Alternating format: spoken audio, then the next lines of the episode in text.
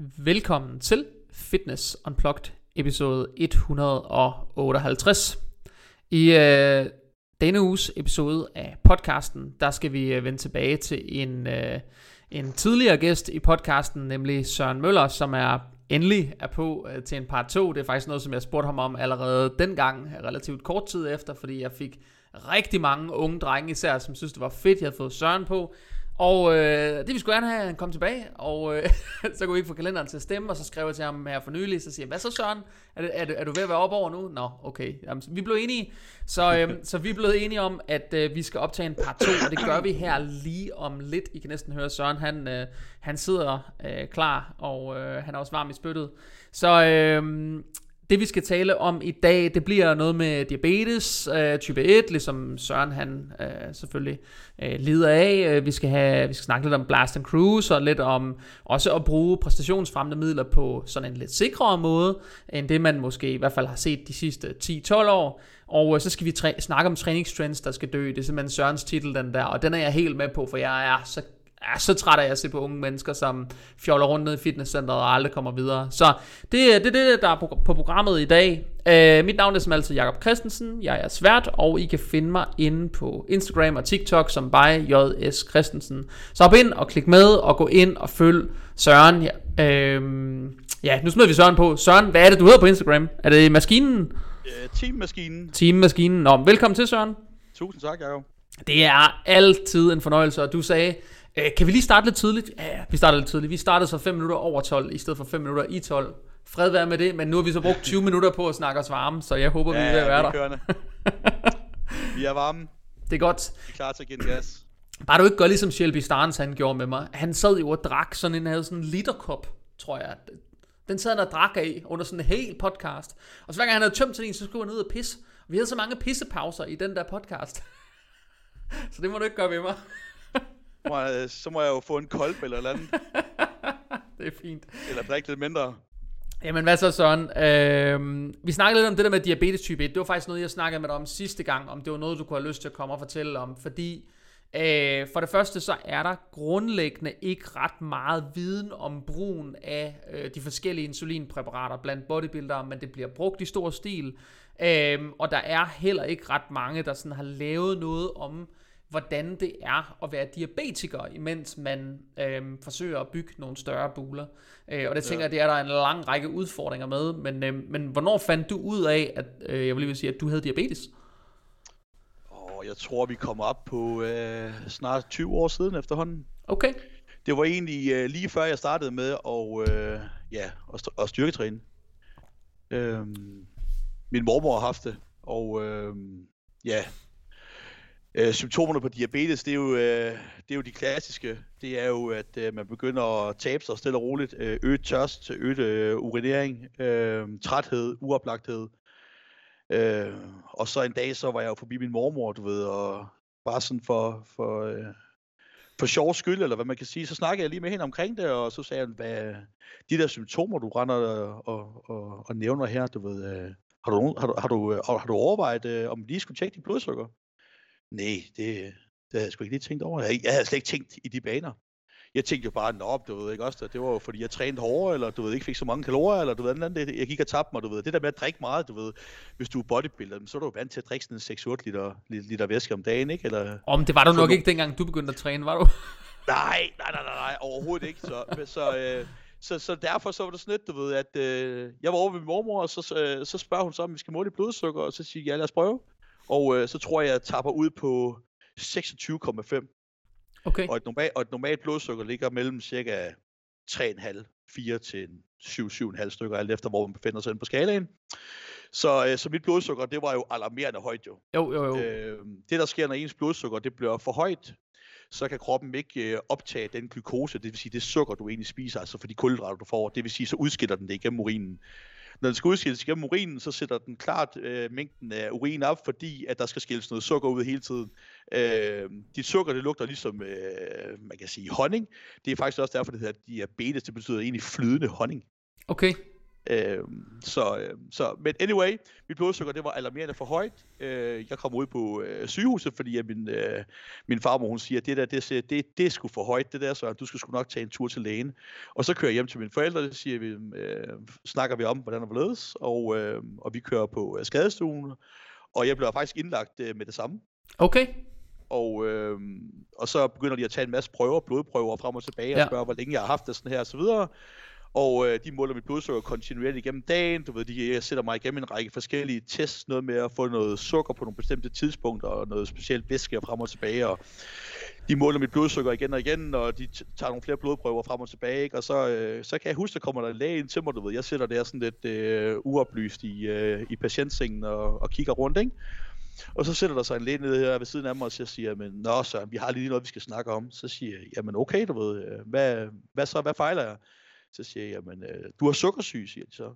Så siger jeg, sukkersyge? Nå, jamen, hvor lang tid tager det? Øh, jamen, så det, det, det, det, det er noget, du... Det, ja, ja, og, og du ved, og, hun, og jeg var jo ung, så det var sådan lidt, du ved, hun, hun vidste ikke rigtigt, hvordan hun lige skulle brække den her over.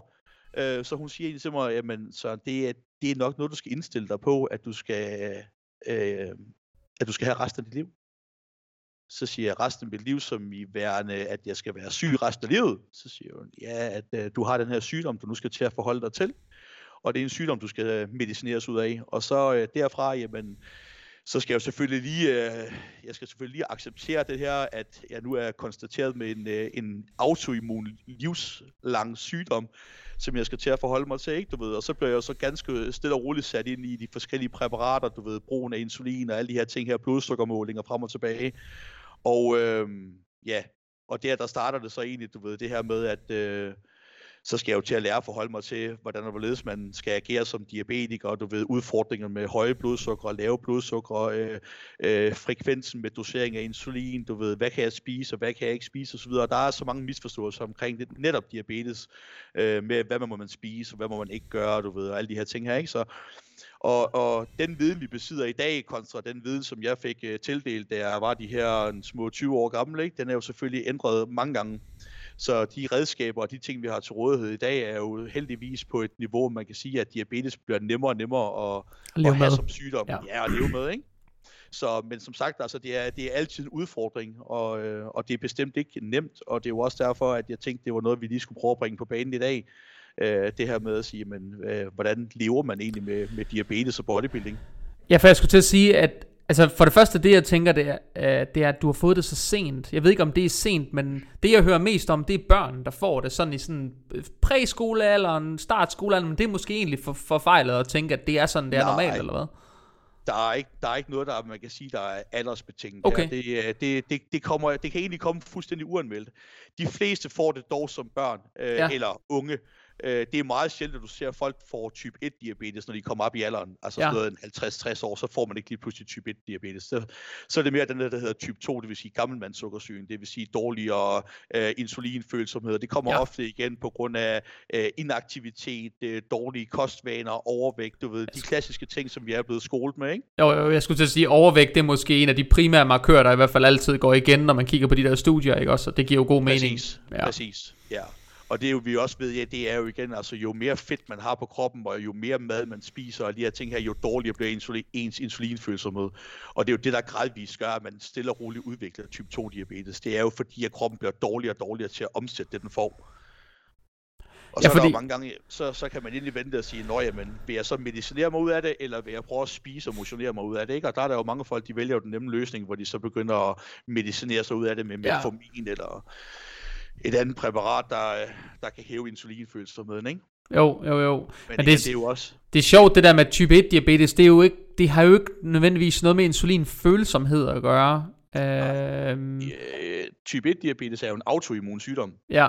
Det vil sige, at øh, din krop den tror jo fejlagtigt, at de her insulinbærende celler de er fjendtlige. Så derfor så slår immunforsvaret dem simpelthen ihjel. Det vil sige, de her bærende beta-celler. Så i starten, når man får konstateret diabetes, så har man stadigvæk en vis form for produktion af insulin, men den falder gradvist. Ja. Det, det kaldes egentlig også det, der hedder en honeymoon fase, det vil sige sådan et, et, et, en, øh, en fase, man har i en periode på fra eh, cirka en måned til måske op til et halvt år, hvor kroppen stadigvæk producerer insulin. Og så går det ellers bare gradvist ned ad bak. Til hvor kroppen den øh, til sidst faktisk ingen insulin producerer. Mm. Og så er det, du skal være øh, dække dig ind øh, med at tage øh, insulin udefra, altså exogent insulin til alle dine måltider. Og, øh, og det er jo så her, det bliver sådan lidt, lidt problematisk i forhold til, du ved, men hvad skal du spise, og hvor meget insulin skal du have, og hvor ofte skal du have det, og øh, hvor lang er halveringstiden på insulin i forhold til, hvornår skal du tage ja. det næste gang, og så videre, ikke? Og så findes der forskellige insulintyper. Der findes jo både hurtigvirkende, meget hurtigvirkende, øh, langsomvirkende, og, og altså i en helt... Et, et, det kan tilpasse til den enkelte, lad os sige det sådan. Ja. Jeg skulle, lige, jeg skulle lige til at sige, hvordan har det været som ung knægt, altså når 20 år gammel, en ting er, når man er 20 år, så kan man godt have lidt modstand på livet, og du ved, der er fandme ikke nogen, der skal komme og fortælle en, at man skal noget, eller hvad det nu er. Men hvordan har det været at skulle til pludselig at sætte sig ind i, fordi det, det er jo også en lille smule komplekst faktisk at finde ud af, ofte er det jo noget, forældre står med på deres børns vegne, og altså, det er de også nødt til. altså de også slet ikke øh, kan sætte sig ordentligt ind i det sammen, faktisk ofte noget tid egentlig at blive helt skarpe på, hvad fanden betyder de her forskellige præparater, og hvordan bruger vi det? Ikke også? Ja. Øh, for dem, som måske ikke har nogen, øh, nu siger jeg børn, der får de der insulinpumper indopereret, øh, det er pumpe, måske det pumpe, nyeste. Ja, pumperne har jo været der her i en, en lang årrække efterhånden, ikke? Og de jo. er jo så de er jo så smarte nu, så de nærmest kan arbejde sammen med det, der hedder en, øh, en CGM, for en forkortelse, der hedder en Constant Glucose Monitor. Øh, og det er jo også en af de nyeste ting inden for diabetesverdenen. Det vil sige, at øh, i stedet for, at man skal sidde og prikke hul i sin finger og måle sit blodsukker, så sidder der en inopereret, eller en inopereret, det kan du godt få, hvis du har penge nok, eller så sidder der en, øh, en, en, en fast skudt monitor, som sidder på øh, huden og går ind i underhuden og måler, man kan sige, øh, sukkeret i underhuden. Måler ikke sukkeret i blodet, fordi så langt en øh, nål kan man ikke rigtig banke nej, ind i folk, nej. og så skal den sidde og være behagelig. Men det er egentlig en, øh, en monitor, der sidder og konstant sender signaler til øh, de her pumper, og hver eneste gang den konstaterer, om blodsukker er på vej ned, eller stabilt eller på vej op, så regulerer den sig selv, og så selv skyder en vis mængde insulin ud i forhold til. Det, der selvfølgelig kan være udfordring ved en pump, det er, det er jo en teknisk øh, man kan sige, øh, en teknisk ting, som kan have fejl. Den kan pludselig øh, blokere i slangen, den kan falde af, den kan alle de her ting her, ikke? Så, øh, så man kan sige, at for folk, der er meget fysisk aktive, det vil sige folk, der enten øh, dyrker en, en sport, hvor det ikke lige er muligt at have sådan en, en, øh, en pumpe siddende, der er du så nødt til at, at, at bruge en, ja. øh, en pind ved hvert måltid. Ikke? Og, øh, og jeg har jo også fået tilbudt at få en øh, pumpe siddende, men igen i forhold til min sport og alle de her ting her, der har det bare ikke rigtig været en mulighed. Øh, også fordi igen, jeg, jeg har det sådan lidt, du ved, hvis man skulle rende rundt med sådan en pump siddende fast på sig og så videre, så vi har følt mig mere syg, end, end, end, øh, end det vi gavn mig rent øh, mentalt. Spørgsmål, så, øh, spørgsmålet er også om de der pumper, jeg ved ikke, hvordan, hvordan, hvordan påfylder man insulin på dem? De sidder jo i sådan et, øh, de sidder jo i sådan et lille cylinder. Jamen, så skulle lige så sige, der må være en eller anden form for depot. Øh, der sidder to depoter i. Der sidder et, øh, et depot med øh, det, der hedder langsomvirkende insulin, som er sådan en, øh, en øh, basal insulin, som du ligger og har en, ofte med en halveringstid på omkring de her 24 timer. Det vil sige, at den ligger bare stabilt og, og, og, og, og, og dækker dig, man kan sige, det basale behov for at holde dit, øh, dit, øh, man kan sige, dit blodsukker til et vist niveau. Så hver gang du spiser noget, så har du den hurtigvirkende, man kan sige, bolusinsulin, som går ind og hjælper dig til at, man, øh, eller, og, man kan sige, få de kulhydrater, du spiser til et givet måltid, til at komme de rigtige steder hen, ikke? eller til at blive omsat. Så øh, basalinsulin dækker dit basale behov, og det er jo så igen individuelt, og så hver gang man spiser noget, så kan pumpen selv regulere det i forhold til at udskille en vis mængde hurtigvirkende. Så lad os sige, at du spiser en pose vingummibamser, jamen så sekrerer den så x mængde insulin for at dække de her vingummibamser ind. Og det er noget, du kan styre maskinen til, det vil sige, at du kan taste nogle ting ind, og det kan sige, det kan forældre så også. Det vil sige, at de kan tage nogle forskellige ting ind i forhold til, hvad, ja. hvad barnet spiser, eller, eller hvad for noget sport de dyrker og frem og tilbage. Så kan du både skrue ned for den, og du kan skrue op for den osv. Øh, og i dag der kan du jo faktisk styre det via en app på din telefon. Så forældrene kan faktisk sidde hjemme og styre deres børns insulinforbrug nærmest, ikke? Men det jeg tænker på med, med at være øh, øh, bodybuilder og spise den mængde kulhydrater, der nu skal til der, det er spørgsmålet er, om depoterne i sådan en pumpe, om det vil være noget, der, altså, være noget man kunne styre, altså, eller man skal ind og have dem fyldt op for ofte, til at det er noget, øh, sygehusvæsenet vil være med til. Det er jo så det altså, næste. Ja, man kan sige så, altså man kan sige, en, en, en uh, cylinder indeholder ofte omkring de her 300 enheder. Så, øh, og det er jo så presset ind i cirka en halvanden milliliters væske, ikke?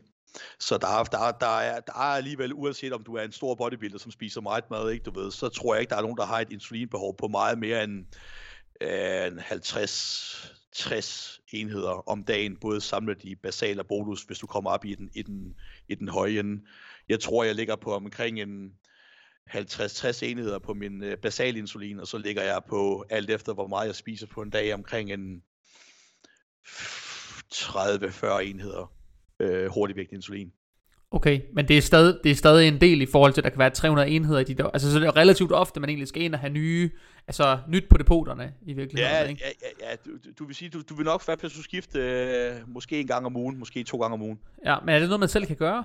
Ja, ja, det er jo, det er jo bare sådan en, øh, en cylinder, du skifter ud, ligesom du vil skifte til øh, ja, alt muligt andet. Okay, Ligesom, ligesom du vil skifte batteriet på en lommelygte.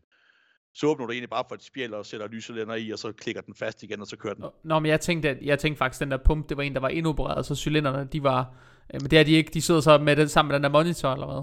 Øh, pumpen sidder ved siden af. Pumpen har Okay. en, øh, en direkte tilførsel, altså man kan sige ind i maveskinnet. Ja, så den Så- er, den er ja. indopereret på ydersiden i Den, princippet. den, den sidder fast med øh, enten tape eller noget andet øh, Ja. Fastlåsningsmekanisme. Og så har du egentlig din, øh, man kan sige, selve øh, hylstret og så videre, det sidder fast i din bukselomme eller din lomme eller sådan noget. Du kan også have det i en skjortlomme, du kan have det i din BH eller hvad du nu har, ikke? Men det er stadigvæk noget, at du skal, du, du, altså du har siddende på dig hele tiden. Ja, ja. Ja. Så det er klart, hvis du er svømmer, eller hvis du som mig dyrker styrketræning, så er det altså ikke skide smart, at du måske lige skal have et bælte på, eller du kører en tung hack squat, og så får du klemt den her øh, forsyningsledning af, ikke, du ved, og så pludselig så, øh, så ved du ikke, om, øh, om, om, om den virker længere, eller hvor meget den virker, og alle de her ting her, ikke, du ved. Så for mig, der har det altid været sådan lidt, du ved, jamen, jeg har egentlig bare holdt mig til de her standard, øh, altså engangspinde. ja. Øh, Det er nok også det sikreste approach på det. Ja, altså man kan sige, der er ikke noget øh, approach, der gør det, øh, man kan sige, bedre. Det, det handler om, det er, om, om det bliver mere, øh, man kan sige, øh, øh, ja, hvad skal vi kalde det for den enkelte? Øh, øh, det, det skal være så, så man, man, man føler, at det fungerer for en. Mm. Altså i forhold til ens livskvalitet og så videre. Det er nok, det er nok mere her, om man vælger en pumpe, eller man vælger en pind. Det er sådan i forhold til præference, du ved. Altså, øh, hvad man selv føler for. Altså, ja. der, er ikke noget, der, der er ikke noget, der er bedre. Øh, uanset om du har en pumpe, eller om du bruger en pind, så det er det stadigvæk super svært at styre. Øh, men igen, det er jo også derfor, at med kontrollen og de ting, vi har i dag, sådan noget som øh, de her, det hedder en, en konstant glukosemonitor, som kan fortælle dig, hvor dit blodsukker er på vej hen. Det er jo en kæmpe hjælp til, til, øh, til diabetikerne. Øh, en konstant glukosemonitor er egentlig en monitor, der fortæller dig øh, præcis, hvor dit blodsukker befinder sig henne inden for cirka 1-2 minutter. Det vil sige, at den kan hele tiden give dig en trend. Da jeg startede med at have sukkersyge, hvis jeg tog min øh, glukosemåler og målte mit blodsukker, så kunne jeg kun se, hvad mit blodsukker var. Ja, nu. Så kan jeg eksempel se, nu er det, nu er det 7. Så vil jeg sige, "Nå, men det er da fint. Det, det ligger, hvor det skal. Og så kunne der gå tre minutter, ikke også? Og så kunne jeg ligge og ralle ned på jorden. Fordi så var det blevet for lavt, ikke? Fordi det var på vej ned hurtigt. Men det Ja. kunne jeg ikke se. Det kunne du ikke se, nej. Nej. Nu har du de her konstante glukosemåler her, der hele tiden kan fortælle dig, hvor hurtigt reagerer dit blodsukker. Det vil sige, er det på vej ned? Hvor hurtigt er det på vej ned? Så har du nogle forskellige pile, der peger alt efter, hvor hurtigt det insulin øh, den, den skubber på, og hvor hurtigt blodsukker det vil falde. Så fortæller den dig, hvor hurtigt det vil falde, og hvornår du kan forvente at få et lavt blodsukker. Okay, det er rimelig smart. Er det stadigvæk bare sådan en måler, man, øh, altså man prikker sig selv i fingeren, eller er det... Øh... Sådan en lille, en lille sag her. Ja, okay, ja, ja. Så det er ligesom man, egentlig ligesom man kender den, er bare, den er bare videreudviklet. Den er videreudviklet. Ja. Nu er der Spændende. hvis jeg tager min her, ikke? Øh, jeg viser den der. Den er 11,2 og flat, øh, pilen, vi, Flatline. pi, pisen hviler, eller pilen viser Lige den flatliner. Ja. Ja. Det er jo fordi, jeg skal sidde her. Så, har jeg, så, så er jeg nødt til at tænke over, du ved ikke, jamen, hvor, hvor lang tid går der i mit blodsukker, det begynder at blive lavt. Jeg har jo stadigvæk en basal insulin siddende i kroppen, så den presser det stille og roligt langsomt nedad. Så mens jeg sidder her og snakker med dig, jamen, når jeg er færdig med at snakke med dig, så skulle den gerne ligge på den 6-7 stykker, når jeg er færdig. Hvilket så passer med, så skal jeg spise min næste måltid, kalkulere det frem og tilbage, og så tager jeg den mængde insulin, jeg skal bruge, og så er vi igen fremad. Okay, interessant. Fordi det man hører om med folk, der får det her, altså man hører jo ind, indimellem om nogen, som... Øhm, og ham, der var ham franskmanden der, øh, hedder han Lionel, Lionel Biecki, Biecki. som Ja, pludselig, Ronnie- pludselig Ronnie ud, af det, ud af det blå fik øh, diabetes. Øhm, Præcis. Øhm, ja, og øh, Ronnie Raquel, hvis du kan huske ham, tysk mm. bodybuilder. Der er flere, der faktisk øh, der, der døjer med den sygdom, eller Ja. autoimmun sygdom her, ikke? Når de udvikler det, det er faktisk noget, det jeg har været tænkt, tænkt mig, jeg er ikke aldrig rigtig gået op i at forsøge at finde ud af det, men jeg har tænkt over, om, om det så i virkeligheden er en, en type 1 eller en type 2 variant, de udvikler, fordi det er jo, det er jo sådan relativt sent i deres liv, de gør det. Øh, og det er jo sandsynligvis provokeret lidt af, hvad, hvordan de bruger præstationsfremmende midler gennem mange år også. Ikke? Altså, ja, det man kan sige, det er jo, at øh, en af de helt store stunder, det er jo sådan noget som for eksempel øh, altså HGH, væksthormon. Ja. Øh, det ved vi jo, det øh, nedsætter jo ens insulinfølsomhed ret drastisk. Så det er klart, hvis man vælger at supplementere med øh, væksthormon, og specielt dem, der gør det i, i bodybuilding med, det vil sige, at man ofte vælger at anvende lidt større doser, hvor man skubber det lidt op af de her øh, 3, 4, 5, 6, 7, nogen helt op mod de her 10 enheder om dagen, så skal man forvente en vis form for øh, nedregulering af ens insulinfølsomhed. Derfor så bruger øh, mange bodybuildere så også ofte insulin netop til at, at man kan sige, modvirke den her insulinfølsomhed, som kommer, eller insulinresistens, som kommer ved at bruge øh, væksthormon. Men det ændrer stadigvæk ikke på, at potentielt set, så kan væksthormon være med til at frem, provokerer type, ja. type 2 diabetes. Ikke? Ja. Øh, type 1 diabetes er lidt noget andet, fordi det er altså stadigvæk en autoimmun sygdom. Ja, så det er ikke det noget, der bliver påvirket af, om du bruger insulin, nej, eller det, hvad hedder det, væksthormon eller nej. nej. Om det kan gøre det, pas, det har vi jo altså, af gode grunde nok ikke uh, nogen rigtige studier på, vi kan nej. sidde og, og, og skalere os ud fra og se, om det her, det, det er sgu nok derfor. Men vi ved i hvert fald, at lige på type 2-fronten her, der, der er det altså en faktor. Så det er bestemt noget, man skal tage med i sine overvejelser. Og er man så en bodybuilder, af, af, uanset om man er en mindre bodybuilder eller en større bodybuilder osv., så skal der en x mængde næring til på en dag. Og det er klart, jo større du bliver, jo, jo mere mad skal der til, ikke? Specielt i en årsidsen. Når nogle de presser jo altså på den forkerte side af 1000 gram kulhydrat indenbords per døgn, ikke? Øh, de fleste ligger måske et sted mellem 4, 5, 600 gram, ikke? Men det er stadigvæk meget, og hvis du så også nedsætter din, øh, din øh, insulinfølsomhed med væksthormon, ikke, jamen, så skal din krop altså arbejde endnu hårdere, det vil sige din busbødkirtel, som producerer insulin, den skal arbejde endnu hårdere for at få alle de her kulhydrater her øh, øh, kørt rundt i systemet, der så ud til blodet. Ikke? Og man kan sige, altså det er lidt ligesom en bil, jamen kører du med speederen i bund øh, konstant, jamen så slider du bare hurtigere på motoren. Og, øh, og der skal ikke meget til at, at, at regne ud, hvis du dyrker bodybuilding i en 10, 15, 20 år, du indtager i stedet mellem 25 og 50 procent mere glykogen i den gennemsnitsdansker, ikke? Så, øh, så vil din busbødkælde altså komme på overarbejde. Og det er altså for nogen nok til at udvikle sukkersyge. Ja, og spørgsmålet er så, om det bliver, om det bliver skubbet på, fordi at man bruger væksthormonen over så lang tid, Øh, men det er jo faktisk en af de bivirkninger, som jeg tror, folk har svært ved at acceptere, når man siger til dem. Og jeg tror også, det er lidt svært ved at forstå, hvad det egentlig betyder, fordi jeg har nævnt for mange det der med, jamen vær nu opmærksom på, at din insulinfølsomhed, den vil øh, falde, øh, den vil simpelthen blive dårligere øh, med tiden, du bruger det her. Og der er ikke nødvendigvis noget svar på, hvor hurtigt det vil gå, eller hvilken effekt det vil have, men der vil være en langsigtet konsekvens af at bruge det. Øh, og, og det, det tror jeg er noget af det, folk har svært ved at acceptere, for jeg tror bedre, folk kan acceptere det der med, at, øh, nå, men du ved, hvis du tager noget testosteron, så, så producerer du sgu det nok ikke lige selv, vel, øh, i en periode. Det, det er sådan ligesom til at acceptere. Men, men øh, lige nøjagtigt med det der, det tror jeg, folk har lidt svært ved at gennemskue, og det er også noget relativt nyt, jo i virkeligheden, man er begyndt at tale om. Øh, jeg synes, hvis bare man går sådan 10 år tilbage, synes jeg faktisk ikke, det var noget, man talte om, at ens insulinfølsomhed blev dårligere, hvis man tog væksthormon. Der var fokuset mere det der, du ved, så får jeg bare en lavere fedtprocent, så bliver jeg bare bedre. -agtig. Præcis, præcis. Det er jo egentlig det er ligesom, hvis du får, øh, lad os sige, sukkersyge. Hvis din krop ikke kan optage glukosen, så, så kommer det bare ud en anden vej. Så, så, så udskiller du bare via urinen. Det er så ikke sundt, fordi det man gør, når, når, når kroppen den bliver belastet på den her måde, så overbelaster det ens nyre og alle de her ting her, ikke? Og er man i forvejen på præstationsfremmende midler, så er det jo ikke lige præcis den retning, man ønsker at gå, ikke? Du vil lægge et yderligere stress på de her organer, som i forvejen tager et ekstra en ekstra mængde tæsk, fordi at man har valgt at, at, at bruge de her ting her. Ikke? Så det man kan sige, det er jo, at, at i forhold til insulin, så er der jo sådan en bred misforståelse om, at folk de tror jo, eh, specielt inden for, for bodybuilding-verdenen her, at insulin det er noget af det farligste legetøj, man kan komme i, uh, i kambolage med, ikke? I, i jagten på at, at bygge sin fysik. Hvor insulin faktisk i min optik er noget af det mest sikre, du kan arbejde med, hvis du vil bruge det i forhold til at bygge muskelvæv med. Det man kan sige, det er, når folk de kommer og, og, og, og nævner det her med, med insulin, de siger, at det er farligt osv., så er det fordi, de har hørt alt det her om lave blodsukker, og det her med, at man falder om og alle de her ting her, ikke? og der ikke skal særlig meget til. Det er også rigtigt, hvis man bruger det forkert, men det er jo ligesom alle mulige andre ting her. det, det er meget svært at, at komme og, og, og debattere med en person om, at insulin det er farligt, når det er det præparat, der, der er givet mest ud i den medicinale industri overhovedet på verdensplan. Altså, jeg tror ikke, man sidder fru, fru Jensen på 85 på insulin, hvis det var, det var så fucking dødbringende. Så man skal huske på, hvor mange mennesker, der rent faktisk bruger insulin i det daglige, hver eneste dag, året rundt, og bruger det som livslang medicin. Så, og, og, og hvis der er nogen, der er dygtige til at styre deres indtag, så er det jo lige præcis OCD-ramte bodybuildere, som ved præcis, hvor meget der skal indbordes for, at de får den effekt, de søger, ikke? Det man kan sige, hvor insulin faktisk kunne gå hen og hjælpe, ikke fordi jeg skal sidde og opfordre til nogen overhovedet skal til at bruge insulin i deres, for, øh, i deres øh, jagt på at opbygge en fysik.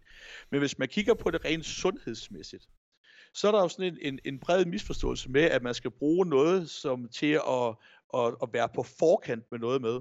Så hvis man nu er en bodybuilder, og, øh, og man sidder her og har et, et, et indtag på en 6, 7, 800 gram kulhydrat om dagen, og man nu også tænker sig, at man også skal bruge noget væksthormon, i stedet for at lade kroppen køre på overvejsplus, og lade ens busbødkirtel knokle røven ud af bukserne, for at netop omsætte de her 700-800 gram kulhydrat, man spiser, og måske også skulle tage den her insulinresistens, som HGH'en fører med sig. Så skal man jo spørge sig selv, er det bedre at lade kroppen køre i fuldstændig hyperdrive og lade den teste ud af, eller vil jeg assistere den udefra og aflette den busbødkirtels arbejde og det kan jeg jo gøre ved at tage noget insulin udefra og netop nedbringe mængden af stress, som ens bugspytkirtel den er, den er udsat for. Så lad os sige, at man kunne halvere stresset af, af, af de her 700 gram kulhydrat, man spiser, og en x mængde øh, væksthormon ved at tage en lille smule insulin, og du kunne afhjælpe bugspytkirtlen, jamen så vil du have et langt sundere scenarie på sigt, hvis du, øh, hvis du tænker øh, 5, 10, 15, 20 år fremad så vil du kunne give din bugspytkirtel den her assistance, og så er chancen for, at du render ind i type 2 diabetes, eller problemer, eller komplikationer med den livsstil, du har valgt at føre, er væsentligt mindre. Enig. Den del faktisk, så, faktisk kunne man forsvare det sådan, hvis man gik ud og kiggede på mange af de mennesker og de personer, som netop er ved at udvikle type 2 diabetes. Hvis man gav dem bare en lille bit smule insulin, så chancen for, at de vil udvikle type 2 diabetes, vil være langt mindre, end hvis du bare lå dem blive det, de havde gang i at gøre, og lå dem få type 2 diabetes hen ad vejen, når deres bugspytkirtel gav op, og så begyndte at behandle dem. Fordi de begynder jo først at få på behandling, når det er ved at være for når, sent. Når problemet er opstået. Ja. Det er jo som ja. regel sådan, det er, ikke? Ja. Og man skal jo måske også huske, at man går typisk, det er jo sådan den meget da, typiske danske øh, mentalitet, der er, man går til lægen, når det går ondt. Og, ja, øh, ellers så går man slet ikke til lægen. og ellers så går man ikke til lægen. Og Nej, det vil sige, at når man kommer ned til lægen, så er problemet sandsynligvis opstået for længe siden. Lige præcis. Øhm, men, men der tror jeg heldigvis også, at vi er ved at komme ind i sådan lidt en, øh, en ære, hvor folk de begynder at tage det her med, øh, man kan sige, øh, prophylactis, det vil sige forebyggende midler, lidt mere seriøst. Og det har vi jo altid kunne se, fordi øh, da vi to vi, øh, vi startede med at træne i, øh, i hvad det hedder, i, i 90'erne og i 2000'erne, men hvis man brugte præstationsfremmende midler, jamen, så tog man måske noget marietissel og drak noget ekstra vand det var ligesom det, der var tilgængeligt. Men i dag, øh, i, i nyere tid her, der ser du jo lige præcis, hvor mange der tilbyder 27 forskellige øh, forebyggende øh, præparater. Hvis du både tager det ene, og tager det andet, og tager det tredje, så kan du få blodtryksnedsættende, og du kan få hjertestacks og organstacks øh, øh og frem og tilbage, og alle kosttilskudsfirmaer, de laver snart et eller andet, der kan passe på dine organer osv. Øhm, men det er jo rigtig fint, hvis du bruger alle de her ting her. Men måske er det mere fornuftigt at så kigge på, hvor meget du egentlig bruger. Fordi hvis det var, at du kunne styre dit brug bedre, havde du så behov for at tage alle de her tilskud her, for netop at styre de her bivirkninger, som potentielt set kommer, så er det måske bedre at navigere udenom de bivirkninger, før de overhovedet begynder at indtræffe. Enig. Så vil du selvfølgelig også kunne have en, øh, en langt længere karriere, i stedet for bare at fyre max til den. Og så men, du, men det ved du godt, Søren. Det der med at spørge folk, om de kunne tænke sig stadigvæk at være gode om 15 år, det er ikke noget, når man er ung, ung dreng og, og 18 år gammel, det er ikke noget, man kan forholde sig til. Det er jo ligesom opvarmning. Folk skal bruge tid på det for, ikke, du ved. Det er bare ind og så få driblet nogle fucking øh, skiver på stangen, og så kører vi derud af, ikke, du ved. Og så når man jo. bliver de her 35-40 år, ikke, og hold da kæft, det kunne sgu godt være, jeg skulle til at varme lidt op, før jeg begynder at træne. Den der del, jeg synes, der er kommet en ny trend faktisk med brugen af insulin blandt bodybuildere. Det kunne jeg godt tænke mig at tale lidt om. Fordi jeg synes, der er kommet en trend, hvor hvis man går... Hvis jeg bare tænker på de første scenarier, jeg har hørt om, så var det sådan noget med, hvis du går ja, måske 8-10 år tilbage, eller sådan noget, det, der begyndte folk virkelig at tale meget åbent om brugen af insulin. Der tog de alle sammen Novo Rapid. Ikke? Og det gjorde de, så tog de en enhed per 10 gram kulhydrat, de havde spist, eller et eller andet, så de hæskede de der pinde afsted der. Ja. Øhm, og i dag er der kommet sådan en trend med, øh, det er i hvert fald det, sådan, jeg observerer på, det er, at der er min, bliver brugt mindre hurtigt virkende insulin, og mere af det her depot-insulin. Øh, basal, basal insulin. Ja, basal insulin, ikke? Også som er den der lang, langsomt virkende, der virker over døgn, ikke også? Ja, det, er jo, det, er jo, det er jo fordi, vi, vi, vi har jo fundet ud af, hvordan man bruger de her øh, midler øh, til at øh, hæve præstationen, i stedet for at bare kigge på, hvad kan det enkeltstående. Så når man tager et, en, et, et langsomt virkende insulin, så kigger man jo på netop præcis, hvad kan det gøre for mig forebyggende, i stedet for at bare kigge på, kan det give mig en lige nu her effekt. Så derfor, når man tager det her basale insulin, det langsomt virkende, og man tager det i stedet for det hurtigt virkende, så har du en, en, øh, en, man kan sige, et, en afhjælpning til din bugspytkæld igennem hele dagen så du ikke får sådan nogle små skud af insulin, som lige pludselig fyrer ind og skal hjælpe mod et givet måltid, og så få det på plads. Så har du igen en, øh, en aflastning af din bugspytkirtel igennem hele dagen. Og det gør jo mange gange, at, øh, at, at, at folk de kan spise større mængde kulhydrater osv., få mindre problemer med insulinfølsomheden, og, og på sigt, jamen, der vil det gerne, øh, skulle det gerne resultere i, jamen, at man får nogle bedre resultater, ikke? Hvad, hvad tænker du om det skift, at folk er sådan rykket over mod, jeg ved, der er et brandnavn, der hedder Lantus, som jeg ved, der er rigtig mange, der bruger. Øhm, om der er andet, aner jeg ikke. Men er det ikke det, er der ikke, er der ikke mange, der bruger? Er det ikke, er det ikke det, der er mange, der bruger? Jo, det er jo, det er jo bare Novos navn. Ja. Øhm, du kan jo få... Fa- altså, jeg tænker, find... Pfizer laver vel sikkert også et eller andet. Og... Pfizer laver noget, du ved. Jeg bruger selv et, øh, et mærke, der hedder... Øh, åh, jeg kan huske dem, det hedder Toshio. Okay. Øh, det eneste forskel, det er egentlig bare på, hvordan og hvorledes øh, henover set over en periode. Du har noget af Novos, det har en halveringstid på 24 timer, så har du noget, der har en, en, en halveringstid på 36 timer, så du kan egentlig få det ligesom du vil have det. Landtusen der ligger til et døgn. Øhm, og øh, om du bruger Lantus eller et andet firmas øh, svar på samme medicament, det er fuldstændig underordnet. Det, det kan det samme. Men ja, der er klart kommet en tendens til, at man bruger mere Lantus, end man bruger Novo Rapid for eksempel. Hvad er din holdning til det? Jamen det synes jeg jo et andet sted er... Det, er, er det et men... grundlæggende godt skift? Er det ikke, er det ikke grundlæggende mod et, et mere safer approach, og i virkeligheden måske også mere mod noget mere forebyggende end noget, øh, hvad skal man sige, sådan her, man søger sådan her nu virkningen?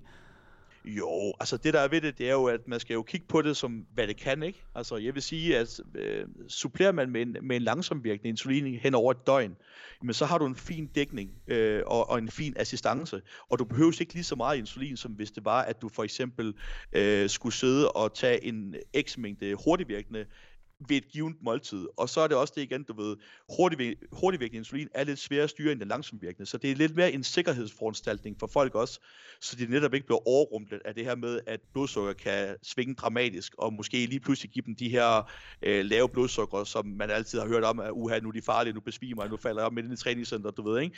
Altså, du ser jo folk, der før i tiden har, har taget noget, øh, noget, noget rapid, ikke? Og så har de jo drukket øh, 26 liter appelsinjuice, ikke også? Jeg skulle sige fordi, fordi de var bange for at dø, ikke?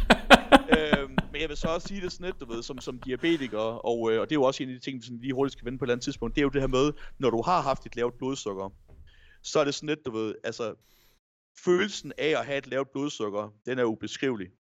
Øh, når jeg som diabetiker render ind i et lavt blodsukker, hvis det bliver tilpas lavt, så kan jeg ingenting styre. Min tunge bliver følelsesløs. Med alle mine følelser, de bliver fuldstændig ustyrlige. Jeg begynder at sidde og græde. Øh, jeg kan ikke gøre noget selv. Jeg skal have hjælp. Hvis det, er, det bliver så lavt, at jeg ikke selv kan finde ud af, hvad jeg skal gøre, fordi mit hoved kan ikke tænke. Øhm, og øh, du bliver fuldstændig opgivende, og øh, det eneste, du tænker på, det er at overleve. Øh, så det er en ekstrem ubehagelig følelse at have et lavt blodsukker, når det bliver tilpas lavt. Som jeg snakkede om i starten af, af programmet, der, der, der ligger en normal persons blodsukker i stedet mellem 3,5 og 4, og, og, og, og op til omkring de her 7 stykker. Ikke? Spiser vi så noget, så kan det blive en lille smule højere. Får vi et lavt blodsukker, så kan det være, at vi kommer ned på 3. Og så er det her, vi begynder at stå nede i Fakta og stå og ryste, du ved ikke, og så ja. griber vi efter en uh, Yankee bar op ved disken, ikke, og kører i ansigtet, og så har vi det sådan nogenlunde igen, ikke? Hvis mit blodsukker bliver lavt nok, så kommer det under 1. Okay. Og så sejler jeg rundt. Altså som i sejler hvor, rundt. Of, hvor ofte sker det? Nu spiser du jo rimelig regelmæssigt, Søren. Ja, men det er lige meget. Det er også derfor, at man kan sige, og det er jo også en ting, som jeg gerne vil snakke om, det er lige meget, hvor meget styr du har på brugen af insulin. Ja. Selv mig som diabetiker, som har haft det her i 20 år, så skal du hele tiden tænke fremad. Du skal hele tiden tænke på, hvad skal jeg næste gang? Hvad skal jeg nu? skal du lave noget spontant, du ved, skal du lige ud og spille en fodboldkamp med gutterne, du ved ikke, eller skal du lige ud og gå med hunden, eller sådan nogle ting. Alt sådan nogle ting der, det skal du hele tiden tage forbehold for. Så hvis mit blodsukker for eksempel bliver rigtig lavt, så er det ikke fordi, at det er bevidst. Så er det fordi, det sker af en eller anden årsag. Øhm, og, øh, men lige for at vende tilbage til den her følelse her, som det giver, det er, at det er ekstremt ubehageligt. Øh, det eneste, den eneste løsning, der er på det, det er jo, at der skal noget sukker ind hurtigt. Så jeg har altid nogle øh, colaer frem og tilbage, stående rundt omkring. Så hvis mit blodsukker det ryger derned, så, øh, så, så handler det om for mig bare at få drukket en, en cola, og bare ligge mig ned på gulvet, indtil jeg kan rejse mig op igen. Okay. Hvor off, hvor, har du en eller anden øh, idé om, hvor hyppigt det her det sker? Det, det er sådan lidt i perioder. Det kan godt, øh, det kan godt ske, men jeg vil sige, at øh, i hvert fald et par gange om måneden. Det sker et par gange om måneden, det der? Mm, Ja. Okay. Ja, fordi det, det jeg jo tænker, det er, og det er jo bare sådan min automatiske bias der, når jeg tænker på dig, så tænker jeg på en, der har haft sukkersyge. Altså det er egentlig det meste af dit voksne liv, ikke? Ja. Øhm, og jeg tænker, du spiser rimelig regelmæssigt, altså der skal mange kalorier for at holde det der fyrtårn kørende, ikke? Jo. Øh, og du er vant til at tage de her forskellige ting, og alting er jo timet i løbet af sådan en dag, for at få det der til at flaske sig, som det skal være. Så. Ja. sandsynligheden for egentlig at lave fejl, den må være relativt lille, og så alligevel opstår det. Ja, det skulle Øh, man tro. Ja, Man skulle, man skulle tro, at det her med at styre blodsukker, det skulle være det nemmeste i hele verden. Men problemet er, at blodsukker det reagerer på alle mulige øh, forskellige parametre. Lige fra stress, søvn, hvad for en type mad du spiser, hvad du har lavet dagen for inden, øh, hvad for noget... Øh, øh, hvad for nogle kosttilskud du tager, øh, hvad for nogle præstationsfremmede midler du tager, øh, alt sådan nogle ting. Så lige pludselig så har du rigtig mange variabler, du skal kontrollere. Så lad os sige, at du for eksempel har fået mindre mad dagen før en eller årsag. Lad os sige, at du går tidligere i seng, du har mistet et måltid, så er din insulinfølsomhed højere dagen før. ja, Har jeg, har, jeg, øh, har jeg lavet mere dagen før, så er min insulinfølsomhed også højere. Øh, og så er det igen alt efter, hvad jeg skal til at lave. Og, øh, og nogle gange, ud af den blå luft, så reagerer min krop bare anderledes på samme mængde insulin. okay. Så for eksempel, øh, nogle gange, så kan det være, at jeg siger, at jeg skal ned og træne. Jeg plejer at spise præcis det samme. Min, min kostplan kører jo et eller andet sted unægteligt med de samme ting, ikke? Jeg tager præcis den samme dose, som jeg plejer at tage. Normalt så er mit blodsukker perfekt på den dose. Så kan der gå 5 minutter, så kan jeg sidde i bilen, og så kan jeg blive totalt svimmel, og må, må, måske må sige, hvad fuck sker der her, ikke? Så kan jeg måle min blodsukker, så ligger der på 2. Ud af den blå luft, og jeg kan ikke fortælle hvorfor. Vildt. det, og, og det er en af udfordringerne. Men det, og, og, og så kommer der sådan et, hvordan kan det ske? Det kan simpelthen ske for det første, et, hvis det er, jeg injicerer mit insulin i maveskinnen for eksempel, som man gør, det skal jo ind. Hvis du rammer en blodår, så ligger der ikke i underhuden, så pumper du det direkte ind i systemet. Så falder dit blodsukker ret hurtigt. Oh, Ja. Og så en af de andre ting, det er jo, og det- er jo igen noget med nålens længde, og hvordan du rammer alle de her ting her, ikke? Men der er altså ikke sådan en skydeskive, hvor du skal sætte dine ting ind præcis inde på din mave, ikke? Nej. Så derfor så vil der være uheld. Det der så kan opstå, når når du tager din basalinsulin, der tager du nogle ret store doser. Nu er det ikke, fordi jeg skal sidde og skræmme folk med, med, med brugen af basalinsulin, for det er faktisk meget mere sikkert. Det handler jo også noget om nålens længde og sådan nogle ting. Nå, anyway, hvis man bruger basalinsulin, hvis du kommer til for eksempel at ramme en blodår, når du skyder din basalinsulin, så pumper jeg jo ikke bare en 5-6 enheder hurtigvirkende ind. Det er til at regulere. Men så skyder jeg måske 30-40 enheder ind i blodet. Så garanterer jeg dig for, at så skal du se en rusjebane på dit blodsukker. Og problemet det er lidt, at kroppen, den, den skiller ikke, så folk siger, jamen så kan du jo bare spise nogle kulhydrater. Ja, men prøver du at dække 40, 40 enheder insulin ja, det er jo, det kan du ikke gøre. og det, så, så skal du sats ned med at hive noget indenbords hurtigt. Ja, jo, jo, jo, jo. Jamen, Ja. det er jo, det, jamen, det, jamen, det, det kan de fleste i hvert fald ikke. Altså, det, Nej, og nu er jeg jo selvfølgelig også diabetiker, så, så for mig rammer det ikke helt så hårdt, men det kan det gøre. ja, Så derfor så vil der være nogle udfordringer der, og, og det er lige meget, hvor mange gange du har gjort de her ting her og så videre. Heldigvis sker det jo kun sjældent, at vi render ind i de her ting her, ikke, du ved. Men det er nogle udfordringer, som man har som diabetiker. Det er, at blodsukker, det vil altid være en udfordring. ja, ja, ja. Og, øh, og, det, og det giver dig også et eller andet sted en frygt. For jeg lever med en konstant frygt for, at mit blodsukker bliver lavt. Altså, og der er jo nogle tidspunkter, hvor du for eksempel ikke lige kan regulere det. Så for eksempel, hvis jeg skal på scenen til, til et stævne. Lad os nu sige, at jeg kommer ind i en lineup, hvor der står 15 mand, og jeg skal stå derude en halv time og arbejde. Kontra jeg kommer ind på en lineup, hvor der står 3, og jeg skal stå og arbejde i 5 minutter. Derfor for eksempel, når jeg går på scenen, så er frygten for, at mit blodsukker bliver lavt, det er det første, der går igennem mit hoved, når jeg går derud. Det er også det første, jeg tager med backstage og hele vejen op til scenen, da jeg sørger for, at der ligger et andet, jeg kan spise, eller en cola, eller sådan noget, hvis jeg får det skidt, ikke? Det, chancen for, at det sker er lige nul. Det er aldrig sket, men det er en gardering for mig, og jeg er Ja, nødt til at gøre det, for, for at jeg rent mentalt kan slappe af. Ja, men, det, men det kan jeg sagtens sætte mig ind i. Det er faktisk noget af det, man... Det er faktisk en ting, man hører om med raske bodybuildere. Det der. Det er, at deres blod, blodsukker pludselig bliver lavt, fordi de netop har kørt rigtig meget sukker i skærmen, og så de endt med ja. at stå derude lidt for længe, og de har måske ja. endda brugt noget, øh, noget, noget hurtigt virkende insulin, for lige at få det pumpet lidt hurtigt ind i systemet, men, men man skal jo huske, at, altså jeg kan huske, der var en, der sagde til mig en gang, jeg ved faktisk ikke, om det helt er sådan der, men der var en, der sagde, en underviser, der engang sagde til mig, så sagde hun, jo hurtigere dit blodsukker det stiger, jo hurtigere skal det falde igen.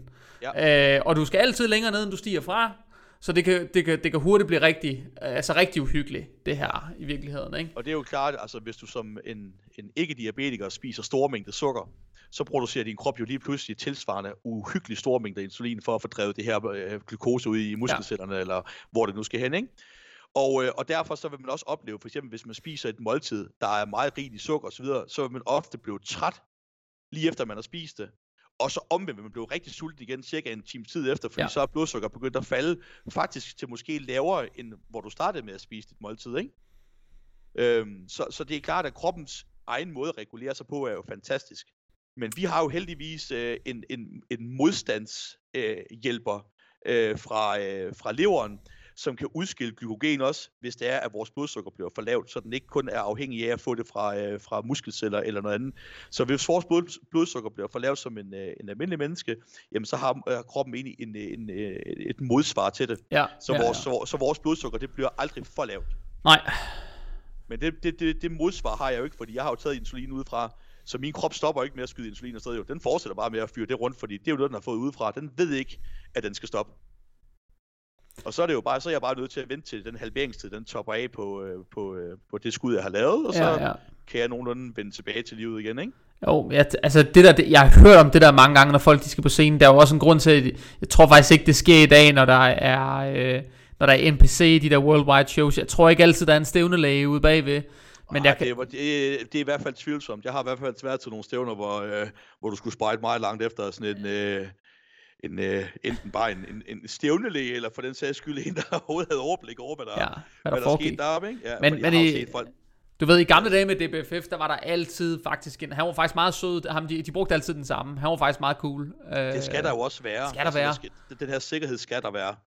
Altså, det er så lille en del af et stævne, ikke? Så det, Jo. det er selvfølgelig noget, man skal, man skal fokusere på, ikke? Det skal der være. Jeg kan Ja. huske, altså jeg husker stadig det der, jeg tror, er det, en, er det et Arnold stævne i Australien eller sådan noget, en af de sidste Dallas McCarver, han stillede op til, hvor han pludselig ja, dejsede om derinde på stenen. rundt, ja. ja. Ja, for satan, mand. øh, og alle hans team, teammates eller stage, øh, de andre atleter måtte hjælpe ham, ikke? Jo, jeg, og jeg Ja. kan godt komme til at tænke over, du ved, hvad fanden lavede han inden det der? Fordi et eller andet har han jo lavet, siden han pludselig har stået og danset rundt på den der måde. Ja, og det dækker man jo så ind over alle mulige andre ting, ikke med lungebetændelse og frem og tilbage, og det er jo, hvad det er, ikke? Men, øh, men, Men der bliver lavet men- nogle, der bliver lavet nogle ting, der folk de skal være, gøre sig klar til at gå ud på den scene. ja, det gør der. det skal der. Men lige for at runde øh, sukkersyn, det er, så er det jo sådan, at det giver jo en masse udfordringer, også når man skal konkurrere. Og øh, en af de ting, som folk de ikke tænker over, det er jo det her med netop altså, at kontrollere ens blodsukker osv., Ja, ikke? Og, ja. og der er bare mange udfordringer. Og som sagt, jeg har jo aldrig rigtig brugt det som værende en undskyldning for, at jeg ikke kunne gøre de ting, som jeg gerne ville. Øh, og jeg har aldrig siddet og, og, og, og skrevet øh, lange indlæg og så videre omkring min diabetes og så videre. Også fordi, at jeg vil jo ikke have, at folk de et eller andet sted skulle sige, åh, jamen, det er også synd for Søren, han har den her sygdom, og så er det sværere for ham, og så skal vi have medlidenhed med ham frem og tilbage. Nej, bare behandle mig som, som, som ligevægtig, ikke? Jo, Men, men det der er ved det, det er jo, at det stiller nogle abnorme udfordringer, og det er jo både til øh, øh, preppen, små ting som værende, at øh, du havde tænkt dig, at du skulle lave noget cardio efterfølgende din træning, og så er dit blodsukker pludselig lavt, du ved, jamen, så må du køre hjem og spise noget mad og komme tilbage igen og lave din cardio på et andet tidspunkt, ikke, du ved. Øh, træning er du nødt til at afbryde, fordi dit blodsukker måske bliver for lavt, du ved, øh, alt sådan nogle ting. Og, øh, og det er jo, hvad det er, men også bare det her med, du ved, i forhold til, at vi ved, hvor, hvor følsom kroppen er, og hvordan den reagerer i forhold til, øh, til manipulationer. Det kan være, hvad du spiser, hvad du drikker, hvad dit blodsukker er, og sådan nogle ting der, ikke? Når jeg hele tiden skal styre de her ting her, alle de her variabler, som der er med blodsukker og så videre, det giver mig et helt nyt sæt udfordringer, for uden det her med bare at komme i form. Øh, fordi det er jo, altså man kan sige, noget helt ekstraordinært at skulle sidde og kontrollere, det her det er, hvad du kan få at spise på en dag. Det her det er de kulhydrater, du til rådighed. Lad os sige, at du har en diæt, der hedder øh, 250 gram kulhydrater. Jamen, hvad gør jeg så, hvis min blodsukker det pludselig bliver lavt klokken 9 om aftenen? jeg skulle lige så spørge dig, hvad fanden gør du i de der scenarier? Fordi du må egentlig have svært ved at følge en diæt, har du ikke det? Jo, men så er jeg jo nødt til at sige, fint nok, mit blodsukker blev lavt her, eller du ved, jeg er nødt til at tage så og så meget, jamen så er jeg nødt til at måske spise 50 gram ekstra kulhydrat. Det er jo sådan noget, jeg skal finde på et andet tidspunkt. Enten så skal jeg lave mere cardio dagen efter, eller så skal jeg spise mindre dagen efter. Og så har man hele det her scenarie her igen, det er, når man så når frem til scenen, du ved, eller den dag, hvor man skal til at gøre sig klar, du ved, så er der, har du de her øh, carb-up-processer, hvor du skal, øh, hvor du skal, øh, hvor du skal fylde din glykogenlager op igen, ofte fordi du har depleted, du vil gerne vil have den her superkompensation, ikke? Som, øh, som vi alle sammen har kørt efter de her protokoller, ikke? Og, øh, og, og, det er jo klart igen, du kommer med en, øh, med en krop, der har været på diæt en 14, 16, 18, whatever antal uger, og det er klart, at din insulinfølsomhed er høj. Og så har du lavet noget deplete-træning, det vil sige, at du har haft relativt få øh, kulhydrater inde i systemet, ikke? og du har trænet øh, høje reps, og du har banket en masse glykogen ud af muskelcellerne. Ikke? Det vil sige, at du har en insulinfølsomhed, som er som en øh, opsendelse af et eller andet rumfærge, ikke? Du, der bare hammer dig ud af. Så, øh, og så skal du så til at kontrollere det her med, nu skal du til at karpe op, du ved, hvor meget insulin skal du bruge, du ved, ikke? Og øh, hvor meget væske kan du tillade dig at tage ind, fordi en ting det er det der med at karpe op, men du skal også have noget væske til, du ved, og øh, jeg har stået i en situation før, hvor jeg skulle karbe op, hvor jeg tænkte, okay, du ved, jeg tømmer lige væsken ud samtidig, så jeg drikker ikke særlig meget, mens jeg karber op. Ja, men lige pludselig så finder jeg jo så ud af, at øh, så er der ikke mere væske tilbage i, øh, i systemet til at få skubbet de her kulhydrater. Skulle til at sige, det er jo transportøren. Så, så, så, sidder det jo lige pludselig fast i systemet, ikke du ved, og så falder blodsukker, og så kan du bare ikke få det ud. Og så var jeg nødt til at drikke mere væske for at få det rundt og så videre. Men det er altså en balancegang, og det er altså ret svært at, at, at kappe en krop op med en, en 1000-1200 gram kulhydrat, når du, når du har sukkersyge, ikke? Jo, jeg skulle lige til at sige, hvor, hvor mange dages carb oplever de over, fordi det, altså det kan jeg jo se med de særligt store gutter, ikke? Nu øh, snakker vi, øh, inden vi starter, så snakker vi om Jonathan, så siger du, hvordan går det egentlig med ham? Øh, og øh, jeg kan huske, ja. at den bedste carb op, vi har kørt, hvor han er blevet mest fyldt, det kørte hen over fem dage, hvor han spiste et sted mellem 1000 og 1200 gram om dagen, før han blev ja. fyldt fyldt. Altså, ja, og det, ja. det siger noget om, at det er en krop, hvor han landede på sådan noget 100, knap 106 kilo enevægt, eller sådan noget. Ikke? Det er ja. altså en relativt stor krop. Øh, hvordan gør du det? Altså fordi det, det, er jo det er mange dage, og det er mange carbs, og det er meget insulin. Ja, og sådan, ja, hvordan... ja. Det er jo, udfordringen kommer for mig, fordi lad os nu sige, at jeg har ligget på en diæt øh, på 3500 kalorier, x mængde kulhydrat, x mængde proteiner frem og tilbage. Så lige pludselig skal jeg til at lave et helt nyt scenarie. Jeg skal til at regne ud, hvor meget basal insulin skal jeg bruge. Hvor meget insulin skal jeg bruge per måltid til at få alle de her kulhydrater her sluset ud, og hvornår begynder mit blodsukker og enten at blive for højt eller for lavt. Og det skal jeg styre hele tiden. Så det er bare konstant måling, konstant måling hvor du sidder med det hele tiden og prøver at holde øje med, hvor er jeg henne, hvor meget kan jeg tillade mig at spise. For det, på et eller andet tidspunkt, når du spiser så meget, selvom du har en god insulinfølsomhed, og du tager meget insulin, så begynder dit blodsukker at, at, at blive dårligt, fordi, eller stige, fordi der er altså kun en vis mængde, Øh, øh, hvad det hedder, glukose kroppen kan optage i et givet tidsrum. Så du, du kan godt fylde din, din glykogendepoter, din muskulatur osv., men du kan ikke bare blive ved. Så når, når min krop egentlig begynder at være, man kan sige, mættet, så begynder mit blodsukker også at stige, og så skal jeg jo så tage endnu mere insulin. Men det, jeg det hele tiden skal huske på, det er jo, alt det insulin, jeg tager, det har en halveringstid. Så hver eneste gang, jeg tager noget, så skal jeg huske på, at det skyder jeg oven i den næste øh, halveringstid. Så på et eller andet tidspunkt, så kommer der så en lang hale af insulin, som bliver presset igennem systemet. Og det er jo det, jeg, som jeg så kan opleve, det er, at, at jeg for eksempel står på den dag, jeg skal på scenen, og så er der så meget insulin fra de foregående dages carbload, så det begynder bare at presse mit blodsukker så meget ned på selve dagen, fordi ofte når du karper op, så karper du ikke helt sindssygt op på den dag, hvor du skal på scenen, Ej, ja. fordi der gider du ikke stå med en udspil mave og sådan nogle ting der. Men så lige pludselig, så har du bare noget insulin, der bare hammer igennem, og som bliver ved med at presse dit blodsukker ned. Så nogle stævner, der er jo stået til, hvor jeg så også bare igen må stå og køre i ansigtet øh, en time før jeg skal på scenen, du ved ikke, og drikke vand og, og fylde på, fordi så er mit blodsukker simpelthen blevet for lavt igen. Okay. Så, har det så nogen... det, har det nogensinde haft en øh, indvirkning på, hvor udspillet din midtersektion har været det der? A- absolut. Absolut. Øh, fordi så, har du, altså, så, så er du jo bare nødt til både at drikke vand, og måske at og, og, og, og spise bananer, og du ved, alle, alle de her ting her, ikke? Ja. Og så pludselig så står du faktisk og har distension, fordi du har puttet halvanden, to kilo, øh, hvad kan jeg sige, fødevare ned i maven, ikke? Øh, og, øh, og, og, ja, og, altså, og, og ikke nok med det. Så mange gange, for eksempel, hvis jeg så når at spise det her for at bremse mit blodsukker, så er det så ofte, at mit blodsukker det når at stige efterfølgende bagefter. Vi snakker om det der med hurtigt ind, hurtigt op og ned. Ja. Så ender det med, at jeg går på scenen med et blodsukker på 20. Og så garanterer jeg dig for, så vasker det hele min fysik ud. Det vil sige, så begynder jeg at trække væske helt sindssygt. Yes. Ja, og, og, og, og, og det kan gå fra, det, det tager cirka 10 minutter kvarter. Så kan min fysik gå fra at være skarp til at blive fuldstændig plørt ud. Wow. Så det er en kæmpe udfordring. Jamen, det, det er det, jeg har tænkt på mange gange. Jeg kan faktisk ikke forstå, hvorfor du ikke har fortalt om det noget før, Søren, fordi og så har, så har det jeg, er interessant. Ja, det er super interessant. Og, øh, og, og, og det er jo så mega frustrerende, du ved ikke. Altså, så kan man stå op på scenen og føle, at alting det spillet for en time siden. Og så står man bare deroppe og leverer en lortepak. Hvor man bare føler sig blød som smør, ikke? Men det vil jeg bare lige øh, sige, det er der altså folk, der gør, som så godt ud en time før, som, som ja. ligner en pakke smør, og som ikke har diabetes. Det har jeg altså også set folk gøre, så det, det skal man måske ikke være ked af. Ja, nej, overhovedet ikke, overhovedet ikke. Det er jo selvfølgelig bare et, et, et, et, et frustrationselement af, ja. af, af karate, ikke, du ved. Altså, når man føler, at man har brugt så lang tid på en prep, ja, og så videre, ikke, at ja, man ikke kan få ja. lov til at vise det ordentligt. Men, men det er, hvad det er. Det er en udfordring, øh, som, som, som altid har været der. Så, øh, så øh, jeg har egentlig også lad, lod, altså, helt ladet være med at kappe op. Det vil sige bare fuldt med normal diæt og så videre, ikke? Øh, simpelthen bare for at prøve at holde det, og så har jeg sådan modereret og sagt, okay, du ved, jeg depleter ikke, jeg loader ikke, jeg holder bare min almindelige kost hele vejen igennem. Hvad har været bedst? Det, det, det har været det. Jeg skulle lige så sige, at det sidste har garanteret været bedre. Ja, ja. Øh, øh, og, og det er jo også klart igen, jo ældre vi bliver, så reagerer, reagerer kroppen også anderledes. Og vi bliver alle sammen ældre, og, øh, og det er jo en naturlig del af det. Så hvad der virkede for måske 5-10 år siden, det er ikke ens med, det virker den dag Nej, nej, nej. Så, øh, så jeg har prøvet en masse forskellige approaches af, du ved ikke, og, og, og, og folk de kender mig, men så ved de også godt, at jeg har aldrig nogensinde haft en coach. Jeg har jo altid været fucking stedig. At det her, det skulle jeg nok kunne selv, ikke? Altså, ja, ja. Jeg, jeg, vil gerne selv, og, og, det, og det har både været en øh, fuldstændig åndsfætter idioti, og så men så har det lært mig ufattelig meget omkring min egen krop men det er også fordi, jeg turde ikke at overlade. Men, men jeg vil lige sige, det der med, hvis man skulle koble en coach på dig, det vil, hvis det ikke er en diabetiker, der skulle sidde og hjælpe dig med det der, så vil du sandsynligvis ikke kunne finde en, som en til en vil kunne hjælpe dig med den del der. Altså, så vil det, være mere, så vil det ende med at være en sparringspartner for dig.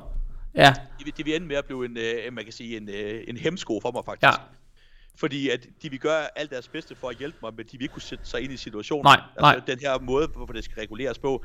Og det er også derfor, at man som coach, inden man går ud og så kaster sig i krig med at hjælpe folk med type 1 diabetes, så skal man altså vide nogle forskellige ting.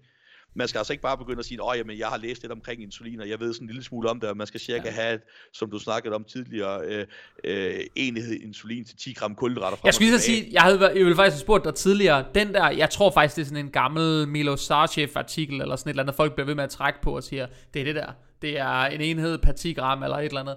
Ja. Har det noget rigtighed i sig, eller er det bare sådan et tal, der er fuldstændig way off? Det er, det er sådan et tal, der bare er slynget ud. Okay. Man, man, man, man kan bruge det til dels, men igen, det kommer jo an på så mange variabler, og ja. det er jo det værste, når man gør de her ting her. Ikke? Der er jo ikke to, der er, der er ens. Altså, det kommer an på, hvor hårdt træner du, hvad er din fedtprocent, du ved. Øh, alle de her ting her. Du, du kan ikke bare sige, at du skal have øh, en enhed for, per 10 kulhydrat, og det, og det skal du også. Fordi det vil være så individuelt. Det, den samme person, som måske vil kunne spise 100 gram kulhydrat, øh, som har en lav fedtprocent, høj, øh, hvad man kan sige, insulinfølsomhed, skulle måske bruge to-tre enheder hvor en, der havde en lidt højere fedtprocent, der ikke trænede lige så hårdt, du ved, alle de her ting her, måske skulle bruge 10 enheder, for at få den samme mængde kulhydrat øh, udnyttet øh, til at give en måltid, ikke? Øhm, og så igen, øh, i de nyere tider her, der er jo kommet øh, flere præparater end, end bare Novo Rapiden, som vi kender. Ja. Jeg bruger jo en, der er endnu hurtigere nu, en der hedder Fiasp, som er Novos hurtigste øh, insulin. Så den virker jo inden for, øh, åh, øh, jeg kan ikke huske det, vi er helt nede på minutter her. Okay. Ja, og det, og det bad jeg egentlig om, fordi at det i forhold til min træning vil være nemmere at regulere. Den indtræffer egentlig med det samme, så piker den ret hurtigt og løber ud omkring to timer, mener jeg. Jeg mener, den napper og peak på omkring en halv time, 45 minutter. Ja, okay. Hvorimod er, hvorimod er rapiden, det er lige over en time, ikke? Sådan cirka, plus minus. Det er igen alt efter insulinfølsomhed, hvad, hvad man har spist, du ved, alle de her ting her, ikke? Så, øh, men, øh, og så kommer der jo også inhalatorinsulin og alle de her ting, som, som bliver næste skridt øh, på diabetesbehandlingen.